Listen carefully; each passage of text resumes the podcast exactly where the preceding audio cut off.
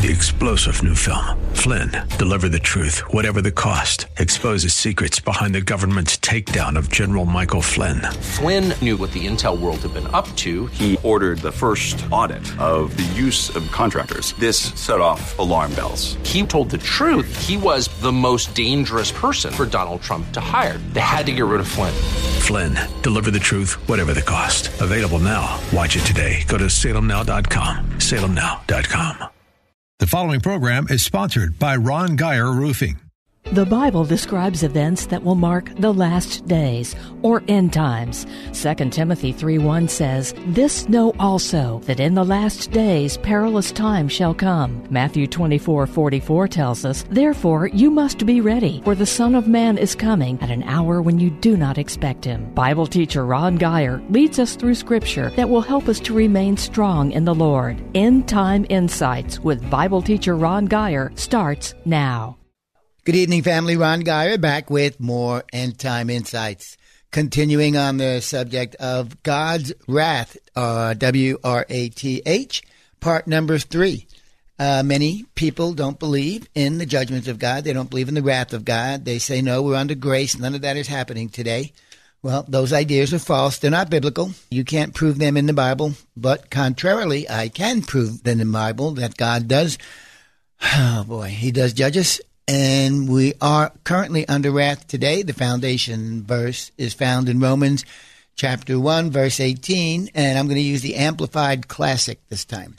For God's holy wrath and indignation are revealed from heaven against all ungodliness and unrighteousness of men who, in their wickedness, repress and hinder the truth and make it inoperative. So there's a couple of things we can take from there that we haven't seen yet. Uh, number one, holy wrath. Wrath is holy. What? Yes, God's wrath is holy. The devil's wrath is not holy. There's a difference. God's wrath is divine, proper, perfectly justifiable anger released on mankind for their continued rejection of him, for their sin. And also, the other point, I just picked up on this now, is that men, in their wickedness, repress and hinder the truth and they had the ability to make truth inoperative by their wickedness. Wow. And so we see that. You know, the King James Version, I think, says who suppress the truth or who hide the truth or who oppose the truth. There's many different translations in the different verses in the 26 translations. I use, by the way, Bible Gateway. It's one of the resources that I use. It's a tremendous tool in our study of the Bible. My favorite uh, commentary is probably uh, Precept Austin, P R E C E P T, Austin, A U S T I N. Individually, I love Dave Guzik's commentary, G U Z I C K. Is there C K? Yeah, I think so. Anyway, they were all wonderful tools that God's brought across my path that really helped me study. I just thought I'd throw that in there.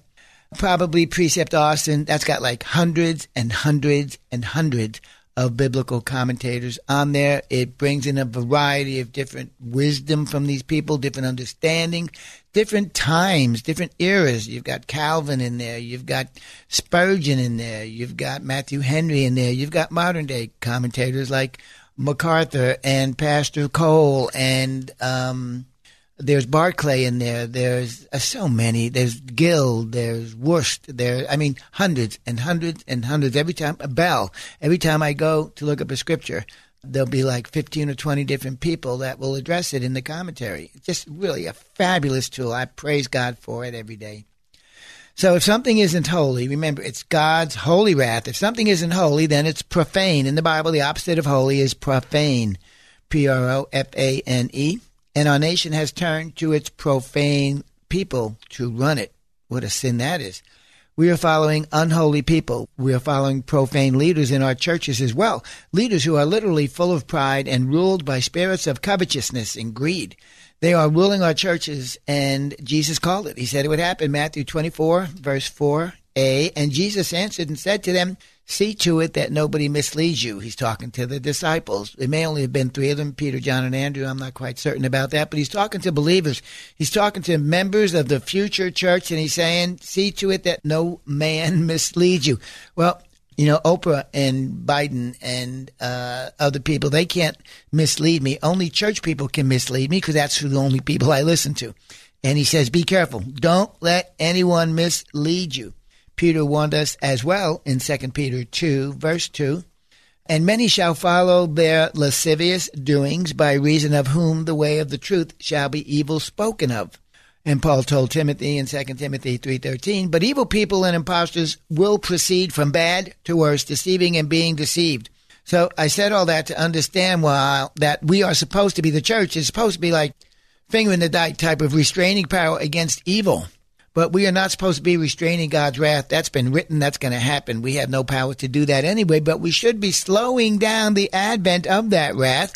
But we've been failing in doing our job because we have allowed the profane in our pulpits. We have elected profane leaders. We have rejected holiness in the church leaders and we're just letting anything go in our churches. And therefore, while the wrath of God is being poured out right now. It says it, for God's holy wrath and indignation are revealed from heaven against all ungodliness and unrighteousness. Remember, where ungodliness and unrighteousness is, there too you will find the wrath of God. But you're also going to find something else.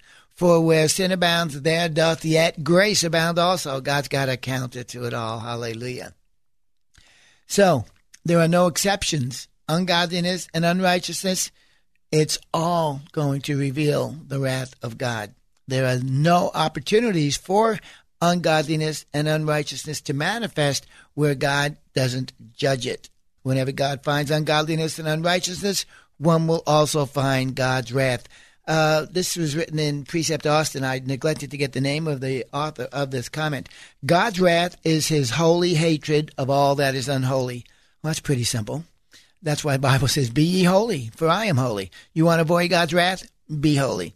God's wrath is his holy hatred of all that is unholy. It is his righteous indignation at everything that is unrighteous. It is the temper of God towards sin. This is also good. It is not God's uncontrollable rage. It is not his vindicative bitterness or is not his losing of his temper, but the wrath of righteous reason and holy law. That is so good the wrath of God. God has a right to his wrath. God's wrath is just. It belongs here. It is always preceded by his judgments. People think judgment and wrath don't belong to the New Testament reign of man. Well, that's New Age foolishness. Whether it is to the church for correction or to the sinner as punishment, his judgment must always come. It's a manifestation of the divine love of God. You know, it seems I spend half of my time trying to convince deceived church people that judgment from God is good. Not only do I have a hard time convincing them that judgment from God is good, I have a hard time convincing them that this judgment is from God. God would never do that. No, God's a loving God. God's a nice God. God's this big teddy bear. He's a Christian Santa Claus, 365 a year. No, he is not. Just as much as God loves, get ready, God hates right? We learn about the fact that God is love. You can see that in Scripture, and we pounce on that all day long in our sermons. God is love, God is love, God is love. Well, guess what? God is also holy. And God has a right to hatred for those things that violate his holiness. How do I know that? He said so. So, it's always a manifestation of the divine love of God, the judgment of God, and the wrath of God. But the good news is both of those come under the heading of grace. They both happen in the time when God's grace is flooding the earth. Remember, where sin doth abound, there does grace also abound. So if we would only allow his judgments and recognize they are for our benefit, and then use them, teach the world about them. The church should be doing this by warning the sinner why these judgments are here and what's coming next. We could avoid much of his wrath and the trouble to us that his wrath will bring.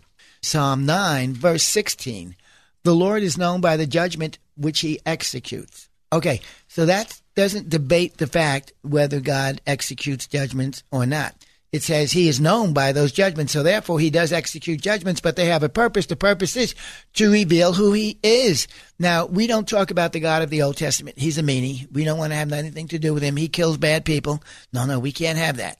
So we only focus on the God of the New Testament and we only focus on grace and we do away with judgment. All of that is wrong. God is known by the judgment which he executes. Here's the deal. God sends judgments for our sin to correct us. Now, I had an argument with my former brother in a leadership position, and he told me that uh, COVID was the right from the pit of hell. I says, no, COVID is God's design and it came as judgment to punish us for our sin. He flipped out. He went crazy. No. Uh, well, then this man is missing the opportunity to know God by the way he wishes to be known. Psalm 9, verse 16 The Lord is known by the judgment which he executes. He's not only known by judgments which he executes, he's also known by his love and his goodness and his grace and his mercy. That's who God is. But you cannot dismiss the side of God that hates sin and judges us to get us back on track to keep us from perishing. Isaiah 26 9. With my soul have I desired you in the night, O Lord. Yea, with my spirit within me will I seek thee early. For when your judgments are in the earth, the inhabitants of the world will learn righteousness. Don't forget, first judgment, then wrath. Well, here we are with another opportunity to learn what righteous living looks like. But when we dismiss the judgments of God as demonic, we're not learning about God. Therefore, he's putting these judgments in the earth so that we would learn what righteousness looks like, so that the church would speak out, attribute these judgments as corrective measures by God. People would repent, they'd get saved, and we could move forward. But no, deceived saints say, no, these Old Testament verses, they don't apply today. No, they are not just Old Testament verses, dummy. They are biblical truths. They are eternal truths. They are biblical revelations, and they apply everywhere and anywhere to anyone. If you struggle here, if you're struggling with these truths, then you need new teachers. You need teachers who are called by God to tell you the truth, not teachers who are sitting there for pride and to build a brand and to get your money in their pockets. They're not there for your good. They're building new religions, even build a brand for themselves. No, these are false teachers. Read the Bible. Look, so many Christians don't know God because they refuse to acknowledge his judgments. Therefore, we're heading under wrath. We are under wrath today. And look further. Those judgments have a purpose. They have a purpose to teach the nations. They have a purpose to teach the people. They have a purpose to teach the entire world what righteous living is supposed to look like. Bottom line, when we dismiss or we ignore God's judgments, we dismiss God and we ignore him and we miss his lesson, we miss his corrections, and we miss knowing him as we're supposed to be knowing him. You know, how stupid can we get people? Just read the Bible. If people are teaching you stuff that's not in the Bible, get rid of them, walk away from them, and quit sending them your money. Okay, so we've established that God's wrath is operating in the earth today.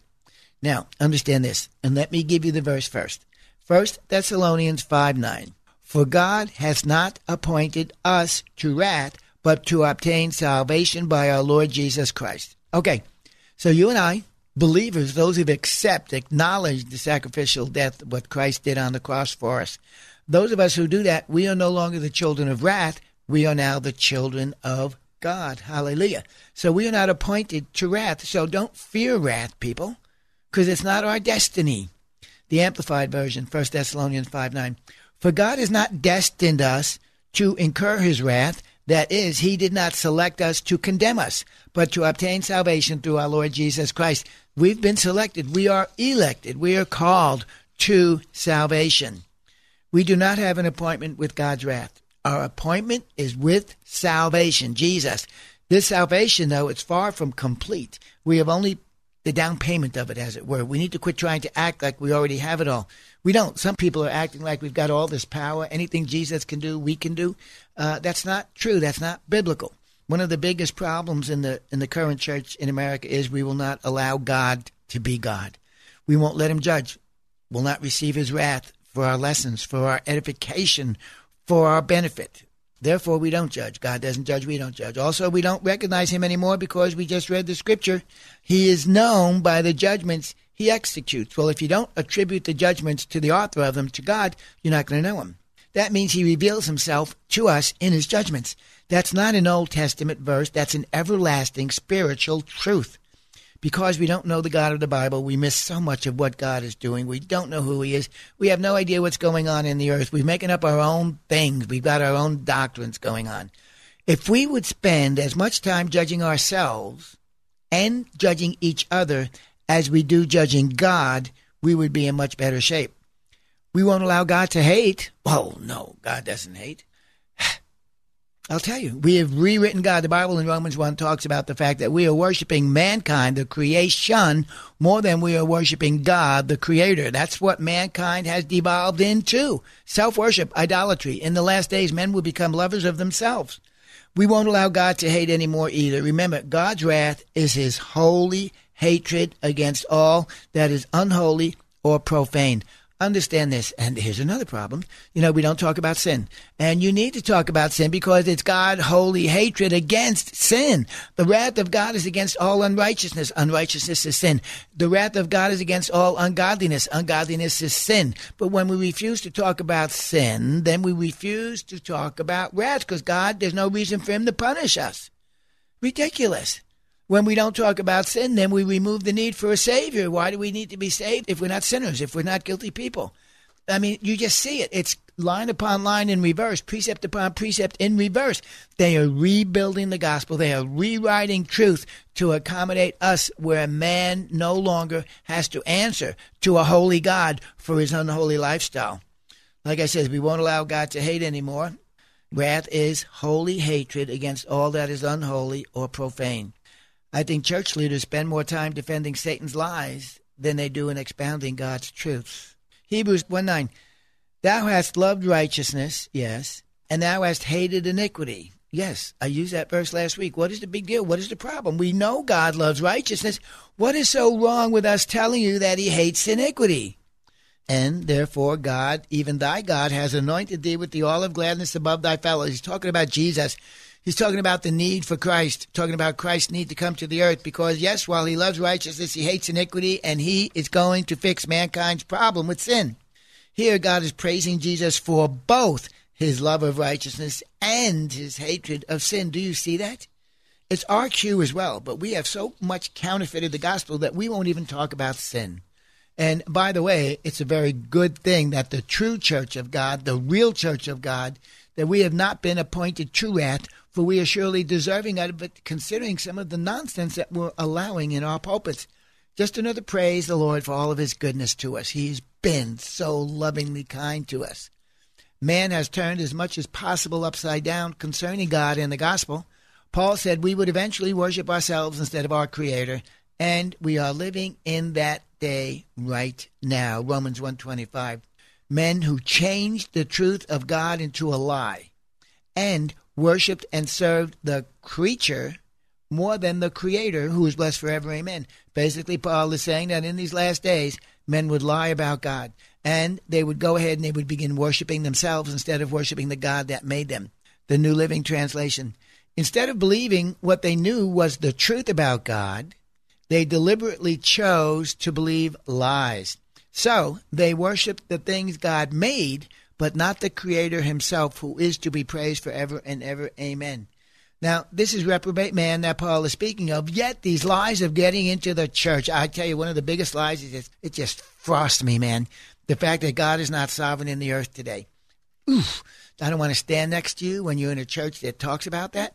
God is not sovereign in the earth today. Jesus Christ, the same yesterday, today, and forever. I am the Lord, I change not. Right? The new covenant is not giving you a new God. He's the same God. He's making you a new creature, but God's the same yesterday, today, and forever. But God's unattractive in the Old Testament because he judges, because he corrects, because he rebukes, because he chastens, because he disciplines, and yes, because he kills.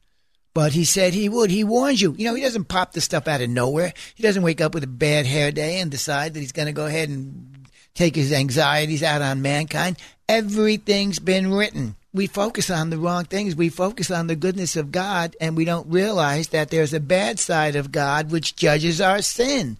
Not bad in the sense of God bad, bad to mankind, thinking that, well, that's not good. Well, of course, judgment is not good. Nobody likes to get judged. Nobody likes to be told they're wrong. But that's the loving side of God because He's sparing you. Because, by the way, if your people aren't telling you that there is an eternal penalty for sin, you're going to wind up in that penalty box and you're not going to know what hit you. Sinners are going to spend eternity in hell. Christ came to save sinners from their sin because he doesn't want anybody to perish, but he wants all to come to repentance. So this is reprobate man that Paul is speaking about that basically have changed the truth. He's not addressing the church is doing this, although today the church does do that. But demonic doctrines such as that God is not sovereign in the earth today, that's dangerous, man. That's demonically dangerous. Why? Because this rejection of the truth about the Lord is what got these folks in trouble in the first place. Remember, the Bible says that God has created mankind with an innate knowledge of who he is, both as creator and as total authority in the earth. God had made man with that knowledge. So man is without excuse. Man is without any outs. He cannot fast talk God. Well, you didn't tell me. Yes, he did. He created us with a knowledge of who he is. But even that's being turned upside down by wicked man. Because this rejection of the truth about who the Lord is is what got folks in trouble in the first place. And the church, by not combating these lies, that the world spouts, we're not actually following in their footsteps. I am no longer at my last church because my pastor started promoting the fact that God is not sovereign in the earth today. That is so ignorant. It's better written here, the truth in for a lie. It's actually written for the lie. The lie that what? That God is not sovereign, that God is not Lord, that Jesus Christ is not Lord. They changed that into a lie that man can be his own God, that we worship man, that man doesn't need God. And that's where we are in America today. We've kicked God out of America. We've resisted him, we've rejected him, and now we're removing him. This is a bad exchange, for it results in men denying God's existence and his right to be obeyed and to be glorified, and it turns men into nothing more than just sexually active animals. This alone earns the wrath of God upon the children of wrath. But can you see how closely denying the sovereignty of God fits in, piggybacks on this doctrine? In essence, denying God's sovereignty in the earth today, for whatever good spiritual reason you may think you have, is just like the children of wrath denying God the right to be God. In man's life, somebody has got to be God. And if God isn't, there's only two options left, and neither one holds promise for you. It's either man or Satan. One of those three will be on the throne of your heart. Either God, who has a right to be there, or man or Satan.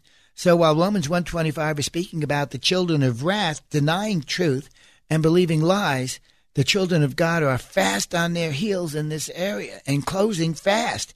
We must stop these lies coming out of our pulpits and return to speaking the truth. So now, here we are in America facing a wholesale, across the board, sinner and saint, a society that is in outright war against God, and a church that can't decide which side it wants to be on. The good news is the true church is not destined for wrath. I read you that earlier. But the bad news is the church is the only way for the sinner to avoid that wrath.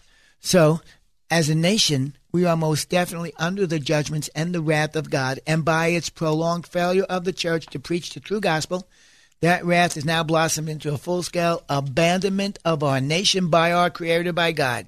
But never forget Psalm 9, verse 10 And those who know your name will put their trust in you, Lord, for you, Lord, have not abandoned those who seek you. Currently, we are under the wrath of God. Currently, we are under what's called the wrath of abandonment. Further evidence God's children here are not subject to that wrath, and I thank God for that reminder. However, while America suffers through God's wrath of abandonment because of our rejection of Him and His laws, the true church and the living church, the real people of God, the pillar and the ground of truth, we remain firmly and solidly in the center of His will and completely in His care. And as He says, the Lord, He will not abandon those who seek you. That's us. Yet, unfortunately for us, we happen to live in the land of the enemy. And yes, we will still suffer through many of the judgments that come upon the land because of their sin. But in the end, those judgments he sends to punish the wicked will only serve to try us and correct us and mold us and grow us. Fear not, saints, the presence of the Lord. Never. Whether it comes in judgment or it comes in correction, whether it comes in mercy or in grace, our God is with us. He will never leave us or forsake us. Yes, our God is a consuming fire. Yes, He is. God's love is just such a consuming fire. It destroys what it cannot purify but it purifies what it cannot destroy. In Christ Jesus, we have a relationship that cannot be stored. Hallelujah. The same fire that rages in uncontrolled fury in hell today is the same fire that purifies gold. We've got to understand God. We've got to know Him. The Bible says He is known by the judgments that He executes. We cannot be hiding from the the judgmental side of God. We're heading down the road where Jesus Christ is coming back, and He's coming back to judge us and in righteousness. And you don't want to be here when He comes. You want to be safely in the arms of Christ, hidden in Christ in heaven, eternally with Him and the Father. In Jesus' name, Amen. Thank you for joining us for End Time Insights with Ron Geyer. Listen again next Sunday night at 8 on 100.7 The Word, where faith comes by hearing. You can also listen to the podcast of this program by going to kkht.com. If you would like to contact Ron, email him at gospelguy at comcast.net. Three star general Michael J. Flynn, head of the Pentagon Intelligence Agency, knew all the government's dirty secrets. He was one of the most respected generals in the military. Flynn knew what the intel world had been up to. He understood its funding. He ordered the first audit of the use of contractors. This set off alarm bells. The explosive new documentary, Flynn, Deliver the Truth, Whatever the Cost, uncovers the facts behind this scandal. Flynn told the truth. He was the most dangerous person for Donald Trump to hire. I find out the worst enemy that I'm going to face in my life is right here in America. They took my assessment and they wanted me to change it. And I was like, I'm not changing it. They had to get rid of Flynn. With in depth interviews, archival footage, and never before seen personal records of the man behind the headlines. I just felt like I was drowning. Flynn, deliver the truth, whatever the cost. Available now. Watch it today. Go to salemnow.com. Salemnow.com.